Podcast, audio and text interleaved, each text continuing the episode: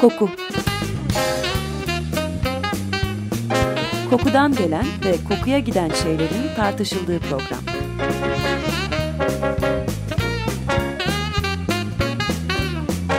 Hazırlayan ve sunan Vedat Ozan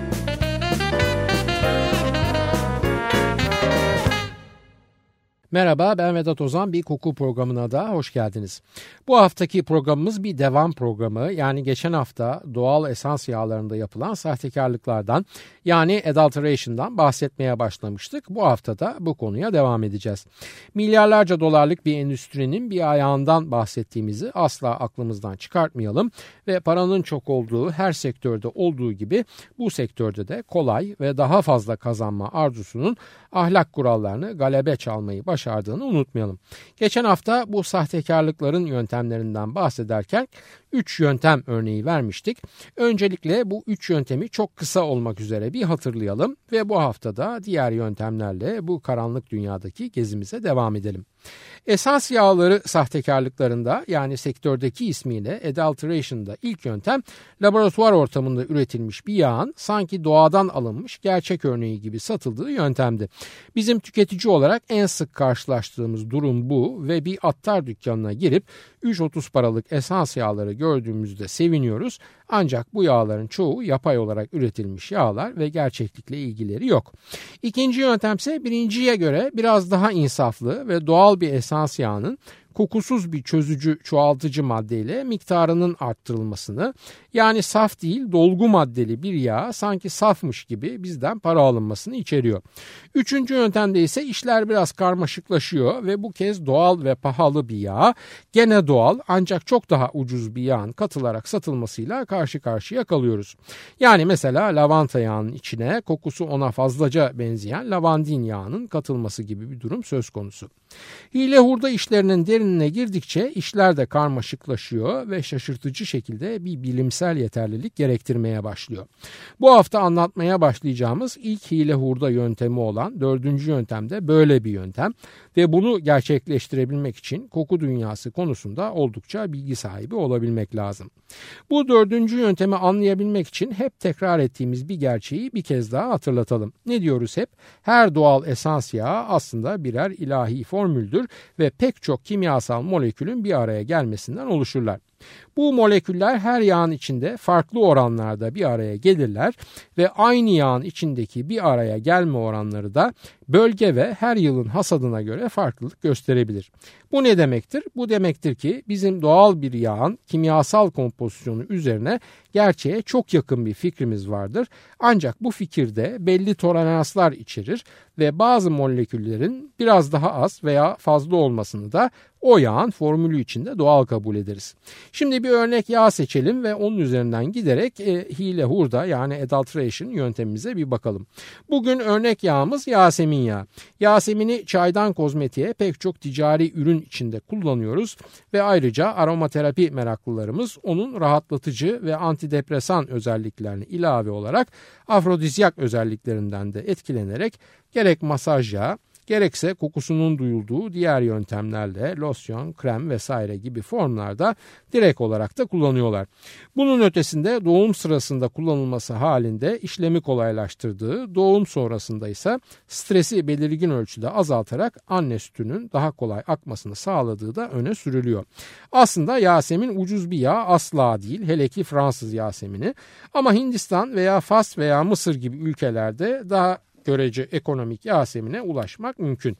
Çiçek halinde kokusunun en yoğun olduğu zaman dilimi gece olduğundan toplanması da geceleri yapılıyor. Tecrübeli bir çiçek toplayıcısı bir gecede 10 bin ile 15 bin Yasemin çiçeği toplayabiliyor. Çiçeklerin hassaslığı nedeniyle buhar damıtması yöntemiyle direkt yağını elde edemediğimiz Yasemin'in absolü denen formunu elde ediyoruz. Ve bu absolüyü de belli bir kokusuz yağ içinde mesela %25 gibi bir oranda mecburen çözerek kullanıyoruz. Çözülme oranını yani %25'i dürüstçe belirttiğimiz için ve bu teknik bir gereklilik olduğundan burada bir sahtekarlık yok elbette. Hile hurda yani teknik terimle adulteration bizim o %25'lik ana maddemiz üzerinde gerçekleşiyor. Yaseminimizin doğal formülünü incelediğimizde içinde benzil asetat, benzil alkol, indol, benzil benzoat, geraniol, fitol, linalol gibi pek çok molekülün yer aldığını görüyoruz. Bunların içinde en belirgin Yasemin kokan bileşense benzil asetat. Ne demiştik başta? Her doğal yağ elde edildiği yöre ve hasada göre farklılık gösterebilir. O halde bir doğal Yasemin yağının formülü içinde %60 olarak yer bulan benzil asetat başka bir hasattan gene doğal bir başka Yasemin yağının içinde %65 olarak yer alabilir. Biz bu farkı onun doğallığının dışında görmez, bilakis doğanın çeşitlemesi içinde değerlendirir ve tolere ederiz. Peki o zaman biz %60 benzil asetat içeren doğal bir Yasemin yağının içine yapay olarak üretilmiş ve sudan ucuz bir benzil asetat molekülünü katabilir miyiz? En fazla %5 olmak üzere yani bizim yağdaki %60'ı %65'e getirecek şekilde katabiliriz elbette. Bu şekilde davranarak ne yapmış oluruz? doğal bir yağın içine o yağı oluşturan bileşimlerden birinin ucuz halini birazcık daha ekleyerek toplam yağ maliyetimizde %5 gibi bir fiyat avantajı elde etmiş oluruz. Üstelik bu minnacık hilemizde bütün koku dünyası tarafından tolere edilen limitlerin içinde kalmış olur. Toplamda da elimizdeki ürün yaklaşık 80-100 dolarlık bir bölümünü 1,5-2 dolara mal etmiş oluruz. Bu fazladan ve haksız kazancımızın sadece 1 kilo için geçerli olduğunu düşünürsek satış adedimiz 10 kiloları ve katlarını bulduğunda havadan hiç de fena olmayan bir ekstra kar elde etmiş oluruz. Geçen hafta anlattığımız ikinci yöntemde doğal yağ kokusu olmayan başka bir yağ ekleyerek onu çoğaltabileceğimizi ve fazladan kar elde edebileceğimizi söylemiştik. Bugünkü örneğimizde ise kokusuz değil bilakis kokulu bir başka yağ katarak karımızı arttırıyoruz ve üstelik koku yoğunluğumuzdan da bir şey kaybetmemiş oluyoruz. Tabi Yasemin pahalı olduğundan karlılığı da yüksek bir hile hurda hedefi. Ancak Yasemin'in dışında pek çok yağda da böyle insan yapımı bileşimleri o yağın doğal yapısının içine ekleyerek belli limitler içinde ekstradan karlar elde etme şansımız var. Birkaç örnek vererek hangi doğal yağ, hangi ucuz bileşimi ekleyerek fark edilmeden çoğaltabileceğimizi görelim isterseniz. Burada önemli olan içine kattığımız ucuz malzemenin aslında o yağın doğal formülü içinde yer alan bir bileşen olması ve dolayısıyla şüphe uyandırmaması. Evet bakalım birkaç örneğe. Mesela anason yağına teknik efsafta anatol katabiliriz. Benzoin reçinesine vanilin veya benzoik asit katabiliriz. Bergamota linalul veya linalil asetat katabiliriz. Acı badem yağına benzaldehit katabiliriz. Kimyona kümünik aldehit katabiliriz. Sarımsağa alifatik sülfidler katabiliriz.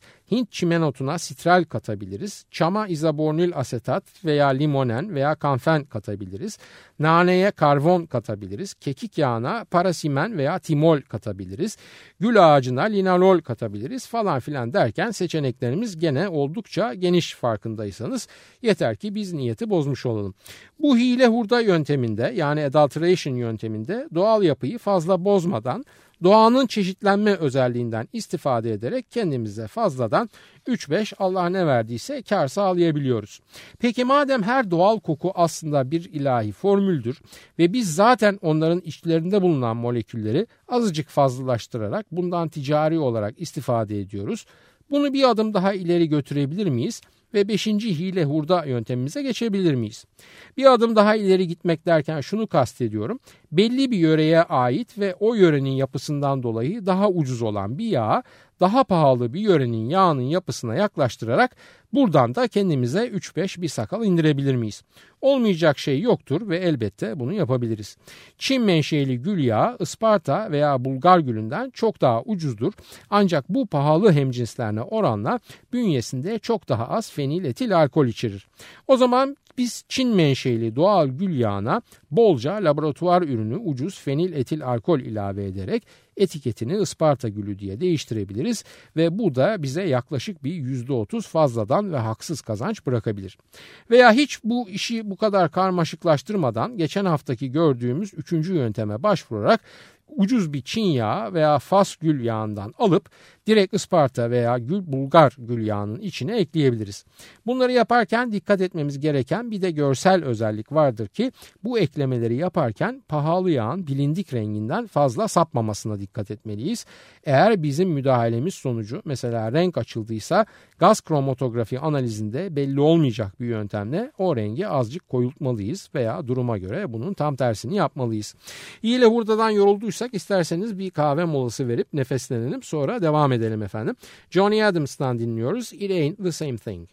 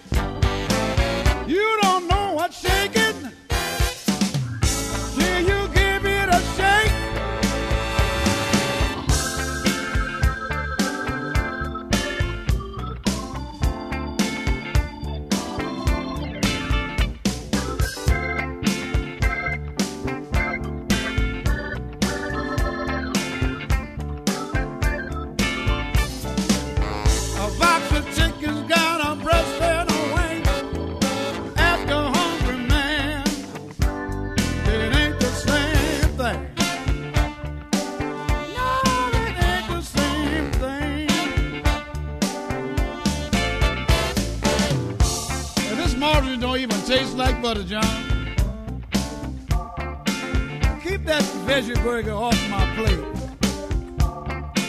That ain't the same stuff I've been eating. I want the beef, man.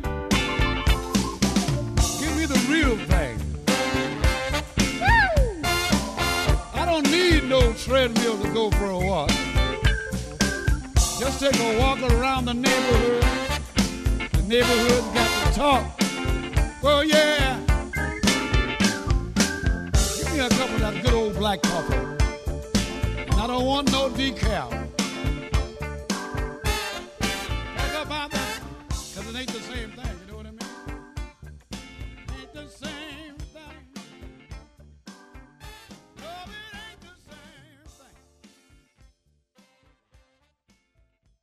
Açık Radyo 94.9 Koku programındayız. Johnny Adams'tan dinledik It Ain't the Same Thing.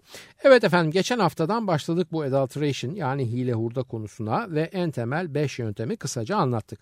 Aslında yöntemlerin sayısı onun üzerinde ancak fazla da sıkıcı olmayalım diye nispeten daha önemli olanlarını anlatmak yeterli olur sanıyorum. Tabii biz esans yağlarından bahsettik ama belki biraz da uç bir konu olarak kalmış olabilir. Sektör olarak bu esans yağlarındaki hile hurda konusu konusu. Yani demem o ki hepimiz esans yağlarını kullanıyor olmayabiliriz veya onları içeren bir ürünün niteliği bizi pek de fazla ilgilendirmiyor olabilir. Peki ama bu işin günahı sadece koku dünyasında mı? Asla. Geçen hafta anlattığım ikinci yöntemi bir hatırlayalım lütfen. Ne yapılıyordu o ikinci hile yönteminde? Kokulu bir doğal yağ kokusuz bir katık konarak çoğaltılıyor. Yani bir anlamda sulandırılıyordu. Sonuçta da biz para verme amacımızdan farklılaşmış bir ürünle baş başa kalıyorduk. Bir an için koku konusunun dışına çıkalım ve diyelim ki iki gün öncesindeyiz günlerden de pazar. Ben şahsen hafta içi bir gazete alırken pazar günleri hani evdeyiz falan diye birden fazla gazete alıyorum. Bu gazeteleri ben niçin alıyorum? İçindeki haberleri okuyayım, bilgi varsa ulaşayım, ülke ve dünyanın güncel halinden uzak kalmayayım diye. Bunun için de bir bedel ödüyorum bu gazetelere. Oysa bu hafta pazar gününün gazetesini elime aldığımda mesela benim para verme amacım dışında pek çok sayfayla dolu olduğunu, reklam ve özellikle de konut reklamlarının esas yazılı içeriğin bile çok çok fevkinde yer bulduğunu görüyorum. Şunu biliyorum ki benim gazeteye verdiğim para eğer o gazetenin reklam geliri olmasa hayatta kalmasını sağlayamaz. Ama her şeyin de bir sınırı yok mu? Bilgi yerine bana dayatılmak istenen ürünleri okumak daha da önemlisi buna para vermek zorunda kalmaya mecbur muyum? Sorarım size şimdi bunun mantık olarak sulandırılmış veya gevşetilmiş bir esans yağını saf yağ diye satmaktan bir farkı var mı? Conagra şirketi Kuzey Amerika'nın en büyük işlenmiş ve paketlenmiş gıda şirketlerinden biri. Çevre konusunda da oldukça kabarık bir sicil dosyası olan Conagra 1997 yılında bayağı ciddi bir cezayla karşı karşıya kalıyor. Sebep efendim sebep Conagra'nın depolarındaki tahılların üzerine düzenli olarak bulut halinde su püskürtmesi ve bu yöntemle tahılların ağırlık olarak miktarını çoğaltıp haksız kazanç elde etmesi. Kiloyla satılan pamuk veya yün ipliğinde de böyle nemlendirme yaparak kiloyu arttırma olayının sık sık uygulanan bir yöntem olduğunu bilir misiniz? 2008 yılında Çin'de yaşanan süt olayını bir kısmınız hatırlayacaklardır. İki haftadır koku dünyasından örneklediğimiz hile hurdaların gıda alanına iz düşümüne oldukça net bir örnektir mesela o da. Sulandırılmış sütün ve bebekler için mama olarak kullanılan süt tozunun içindeki protein miktarını arttırmak için melamin katılmış. Ancak bu katkı olayında katan elin dengesi biraz şaştığı için 3 yaş altındaki yaklaşık 300 bin Çinli çocuğun böbrek rahatsızlığına uğramasına sebep olunmuş ve maalesef bunların bir kısmı da hayatını kaybetmiştir. Uyuşturucu maddelerden bahsetmiyorum bile çünkü onlar zaten yasa dışı bir konumda oldukları için yasa dışılık sarmalının içinde benzer zararlı çoğaltma örneklerinin doğal kurbanı oluyorlar. Kısaca hayatımızın her alanında buna benzer sulandırma, gerçek ve doğalmış algısı verilen bir ürün yerine başka bir içeriğin satılması örneğiyle karşı karşıya kalıyoruz ve koku dünyası da elbette bu kapsamın dışında değil. Peki dönelim biz gene esas kokumuza yani koku dünyamıza. Saf ve doğal esans yağlarının saf hallerinden çıkarılarak bize gene de saf ve doğal olarak satılması sadece kesemizi ilgilendiren bir olay mıdır? Maalesef sadece böyle bir olay değildir ve esans yağlarının doğallık ve saflığına müdahale beraberinde iki tehlikeyi daha getirir. Birinci olarak o yağın içine katılan çoğaltıcı veya kuvvetlendirici katkı çok da sağlıklı bir katkı olmayabilir ve gerek bize gerekse doğaya zararlı maddelerden oluşabilir. Bize kazık atmak için bilinçli yola çıkmış bir zihniyetten söz ettiğimize göre bu konuda bir duyarlılık beklememizde olanaksız elbette. İkinci olarak biz eğer o yağı belli bir tedavi amacıyla kullanıyorsak veya tedavi amacıyla kullanmak üzere satın almışsak katkılarla değişmiş hali tedavi edici olma özelliğini ortadan kaldırmış olabilir. Bu da elbette istenmeyen bir durumdur ve sadece boşa para vermemizi değil beklediğimiz etkiye de ulaşamamamızla sonuçlanır. Adulteration yani hirle hurda olayı sık rastlanan bir olay mıdır koku dünyasında? Maalesef sandığınızdan çok daha sık rastlanan bir olaydır. Tek tek vakaların saptanamaması nedeniyle kesin bir yüzde vermek elbette imkansız.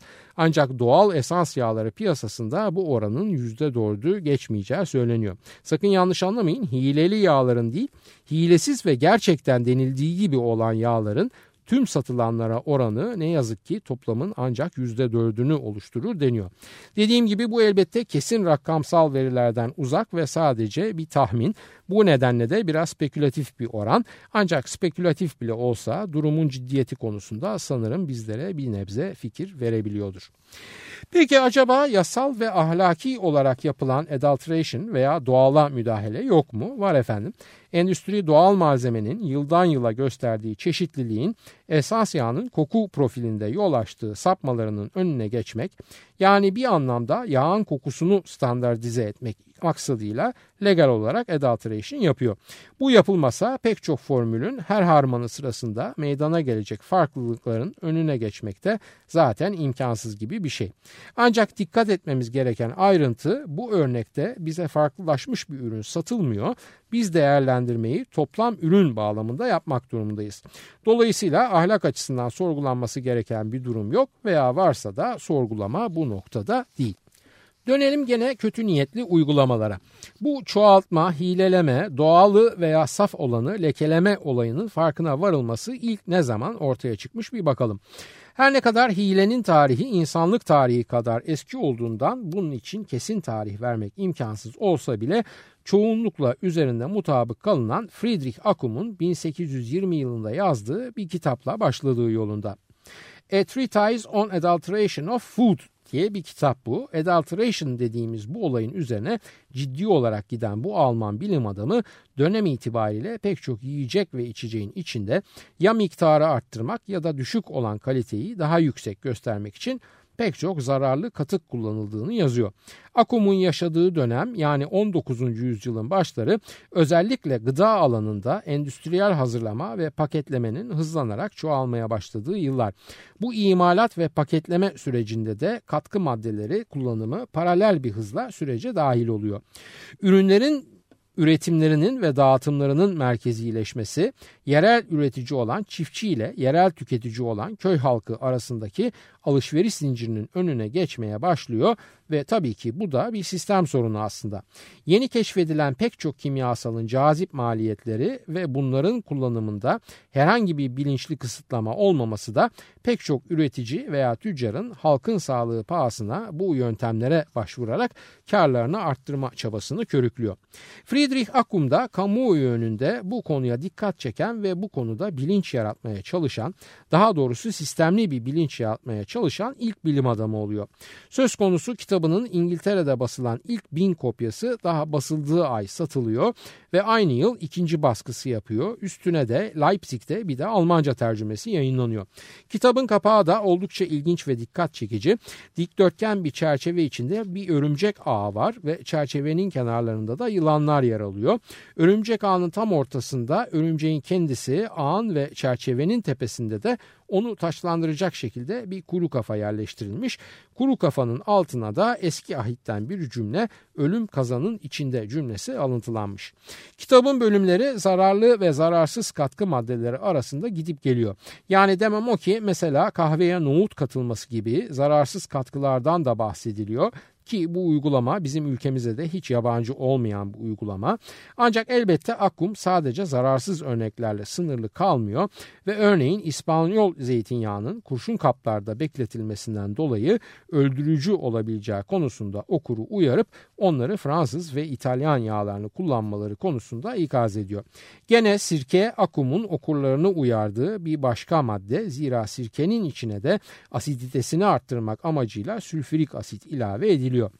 Ekmeğin nasıl beyazlatıldığı, baskıda kullanılan kağıtlara nasıl alçı ilave edildiği vesaire hep bu kitabın başlıkları arasında ve bunlara benzer binlerce örnek var Frederick Akum'un kitabında. Ancak bu örneklerden daha da önemlisi Akum bu zararlı hile hurda yani adulteration teşebbüsünde bulunan zamanın saygın tüccarlarında ismen tek tek açıklıyor. Açıklarken de sadece parlamentodan bu konuda ceza almış tüccarları örnek olarak kullandığını belirtmiş olmasına rağmen endüstrinin öfkesi ona ceza almışı da almamışı da beraber olarak yani topyekün yansıyor ve ikinci baskıya yazdığı ön sözde aldığı pek çok ölüm tehdidinden de söz ediyor. Baskıların ulaştığı boyut sonunda öyle bir noktaya geliyor ki Akum İngiltere'den kaçarak Almanya'ya dönmek zorunda kalıyor. Kaçmak zorunda kalmasının sebebi ise İngiltere'de itibarını yitirmiş olması. Ona itibarını yitirten olay da oldukça ilginç ve çoğu kişi tarafından halen planlı olduğu öne sürülen bir skandal. İddia edilene göre Akum bütün bu adulteration araştırmaları sırasında kaynak olarak çok kez Kraliyet Kütüphanesi'ni kullanıyor ve 5 Kasım 1920'de kütüphanedeki memurlardan biri duvarda gizli bir delik açarak Akum'u gözlediğini, Akum'un elindeki kitaptan bazı sayfaları yırtarak yanına aldığını belirtiyor ve elbette kraliyet arşivinden belge çalmakta ciddi bir suç. Bana bu olayda ilginç gelen küçük bir ayrıntı var. Akum'un çaldığı sayfaların içeriği ki bu sayfalarda da çikolata imalatı sırasında kullanılan içerik maddeleri inceleniyor. Akum'a yöneltilen suçlama sadece kütüphaneden kitap sayfası çalmakla kalmıyor. Kitaplardaki bilgileri de değiştirerek yani tezini doğrulamak amacıyla gerçeği manipüle ederek kitabına aktarma boyutuna varıyor ve saygın bir bilim adamı olarak iyice rezil kepaze ediliyor. Sonuçta komedi gibi bir mahkeme yapılıyor ve 14 penilik değerli kağıt çalmak suçundan 400 pound ödemeye mahkum ediliyor. Üç arkadaşı onun adına bu bedeli seve seve ödemeye razı oluyor ancak bu Akum'un hayal kırıklığı içinde ülkeyi terk etmesinin önüne geçemiyor. Almanya'ya döndüğünde ise bu tip hileleri açığa çıkarmak gibi konular yerine nasıl şarap yapılır veya nasıl bira yapılır gibi nispeten daha hafif ancak moleküler gastronomi açısından önemli kitaplar yazmaya devam ediyor.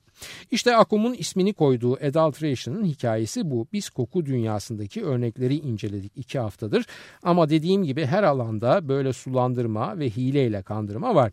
Bunların hangi alanda nasıl ve ne şekil altında karşımıza çıkacağı maalesef belirsiz çünkü tüketici olarak bizim bilgimiz çoğu kez bu yöntemlerin farkına varmakta yetersiz kalıyor. Biraz tatsız konular oldu bu iki haftada işlenen konular. Lütfen kusuruma bakmayın. Ama iyi de kötü de koku programı olarak bizim konumuz ve konumuz olmaya da devam edecek. Zira hayat iyi ile kötünün biri var olmazsa öbürünün varlığının da anlamsız kalacağı tümleşik bir garipliğin macerası. Efendim haftaya daha keyifli bir kokuda buluşmak üzere soru, öneri, eleştirileriniz için e-posta adresimizi veriyorum. kokuprogrami.yahoo.com Programlarımızda adı geçen konulara ilişkin görselleri her zaman olduğu gibi facebook.com Vedat Ozan koku adresinde de görebilir. Yorum ve sorularınızı oraya da yazabilirsiniz. Ben Vedat Ozan, radyonuz kokusuz kalmasın sevgilerimle.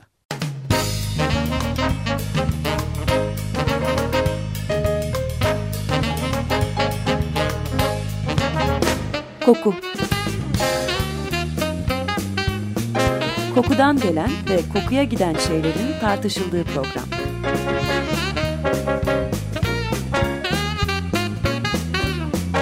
Hazırlayan ve sunan Vedat Ozan